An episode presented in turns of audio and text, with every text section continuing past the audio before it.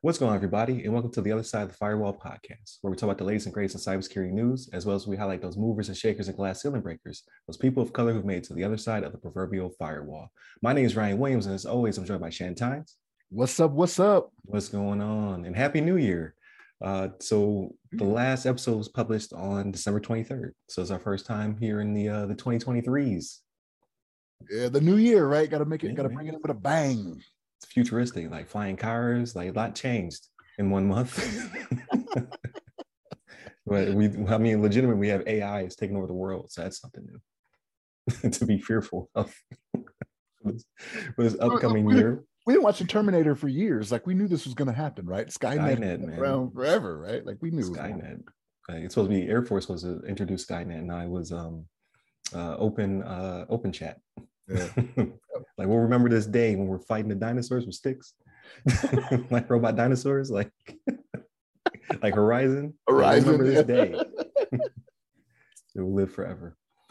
But uh, yeah, welcome back. Uh, so this week we will actually hit episode 300, so a milestone. So we have more than 300 episodes. We have like 318, but in uh, actual numbered episodes, we're going to hit 300 on the weekly rundown. So perfect timing, right? It's serendipitous, if you will.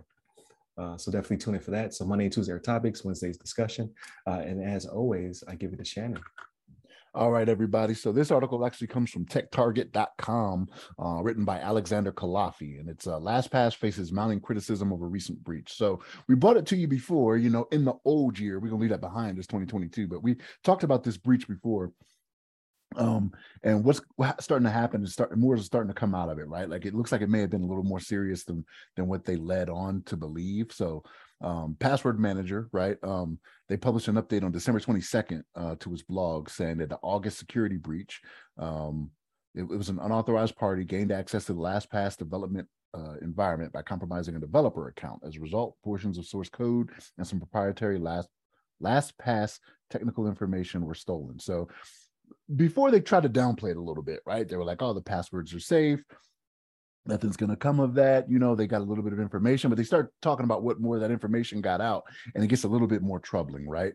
So, what ended up happening was the URLs that were assigned to people that use LastPass, those were actually unencrypted, right? So they didn't encrypt those, and they were just out there in plain text, right? Which is a little bit, a little bit worrying, right? Because there is some information that can be gleaned from those, right?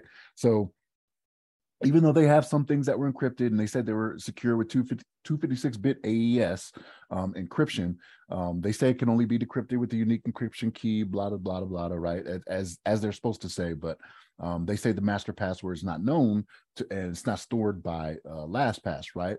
Well, that's fine. But if you have an unencrypted URL, like there's information that can be gained from that URL that can be used for them to uh, do what they need to do to gain access to the actual passwords, right? So the, the company says it'll take a million years, right? To uh they, they literally said a million years to crack this uh 12 12 key password or 12 digit password that they have. But the problem with this is that the password is not computer generated, right? The password is generated by the user. So this is where this gets a little a little tricky, right? Because how many users are actually out there creating passwords that follow a good good uh uh what do you call it? Like a good uh Like cyber hygiene, like there you go. um, Yeah, yeah. Like uh rules, rules, uh, like good rules, you know what I mean? Mhm. It doesn't happen that often, right? So people are probably putting one, two, three, four, five, six, seven, eight, nine, zero, one, two. You know I mean? Yeah, like yeah. their 12. You know what I mean? cat cat one through nine. Yeah, you know what I mean? Like stuff like that. So if you're relying on the user, like it doesn't take that, it doesn't take that long. And the, the other problem you have with this, right, is that in the hack, they downloaded all this information. It's not like they have to be in the system to get it. They downloaded everything so they could do it at their own time, right? At their own leisure and do whatever they want to do, right? So this is one of those things where yeah, they're trying to reassure the public, right? Because you know, once you start losing public trust, like that's a big deal, right? But I think I think people should be maybe a little bit more fearful than what than what they're putting on. Now, this is not stopping password managers from making money, right? Like it's, it's not stopping them from from having their their tools utilized, right? Um, but I just think it's one of those things where you got to be careful. And, I, and I'm not saying it's not a bad thing to have a password manager because it isn't, right? But um, maybe we should do a little bit more research, maybe ask a few more questions, you know what I mean, to see how they're going about securing the things they do. Um, how they're going about what, what their implementation uh, plans are for the future you know some things that can happen right because we've talked about it on the show before about the passwordless technology right like going that route and that may be something they want to start looking into right um but yeah it's it, it's just coming out that and i guess you got to assume this every time right? That a company that's in it to make money is going to try to strike a little less fear in you whenever something like this happens. And that seems to be what's happening here and it should be people should be worried a little bit more than what was initially thought. But what's your thoughts on this Ryan? yeah definitely. Um and and just the way they downplayed it right? So we we watched a, a, a podcast called uh technado that kind of went to a deep dive on it. And uh just the stuff i did not realize was happening behind the scenes um, of it makes it a little bit more nefarious like so i, I use lastpass I haven't used it uh, uh, a lot, right? I don't have like a corporate account or anything like that. Like I just used it back when it was first launching and what have you. So I had to go back in there and change all those passwords. But uh, what people I don't think are realizing that doesn't matter if you change your password, like you should for future attack. However, um, they already have a copy of whatever was stored and encrypted from your previous password. So no matter what you do on uh, in real life, they have an offline offline version that they can do whatever they want to and they have kind of the keys to the kingdom because they have a, the developer environment to do it. Um, so yes, it may take a million years to crack a, a, password that's very sophisticated, but most users use the same password and it's usually oversimplified, like shift one down, two down, release shift one, two, two down. The waterfall, right? The waterfall. Yeah. Cat one through nine, uh, password a little spiced up with some some dollar signs in it. Uh, so they, these are already known passwords, right? So it's not going to take that long to uh, to um, break those. However, uh, I wouldn't be too worried if you're not a person of, of public interest, right? Like they have millions potential of, of uh, passwords, and a lot of these are tied to people um, who have corporate knowledge or corporate accounts or have the keys to bigger systems and businesses. They'll probably target those people first. Um, so you're you're probably be um, lower on the totem pole before they get to you but it's it's going to be out there forever, right? And uh, as well as uh, it makes it uh, easier to make sophisticated um, phishing attack, attacks because now they know that okay, you uh, go to all these different websites. It makes it gives them credibility. They're like, oh, okay, we know you go to you know Chewy.com for your pet food and uh, Adobe and what have you. So we can start targeting these um, uh, emails to try to get you to give us more information like oh your account's been compromised. Please come here to verify your account or uh, et cetera to get you to, to give them more information or give you just give them the password in general.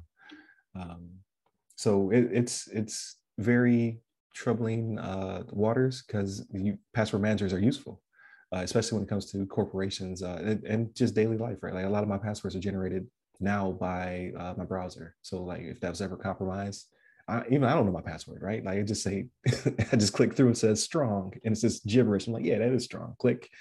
my browser will remember that for me. I'm not going to ever be able to get back into my account, but someone else who has the keys to the kingdom may be able to in the future. So it's just, it, it's it's the ebb and flow of it all. Just go ahead and if you are a LastPass user, update your passwords. Uh, and then just be very weary of uh, phishing, smishing, those type of things. Like if you're getting emails asking you to verify anything, you should probably go to that website yourself and then see if there's an issue um, as opposed to clicking through links because that's the, the, the world we live in right now where they'll have the ability to target you as well as they'll have your tokens and apis for previous sessions. Um, so that's also those are supposed to expire but supposed to and actually expire are two different things right? So you're, you're relying on other third parties to do their due diligence. Uh, so you're very vulnerable right now. So just do your due diligence uh, and do care and update all your stuff and don't click links.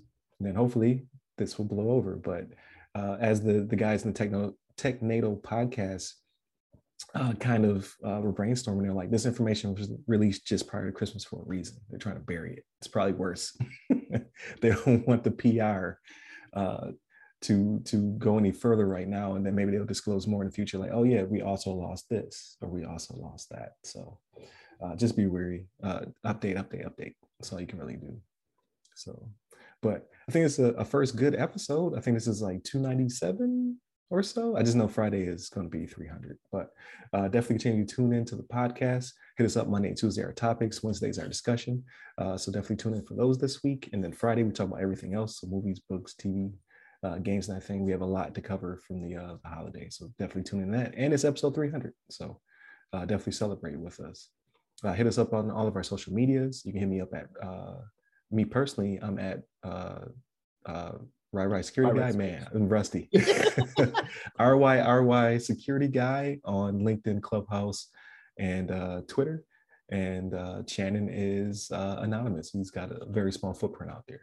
So hit, hit him up nowhere. but definitely continue to tune in, and we appreciate you uh, you listening to us or watching us on those platforms that uh, show our beautiful faces. So, with that being said, stay safe, stay secure.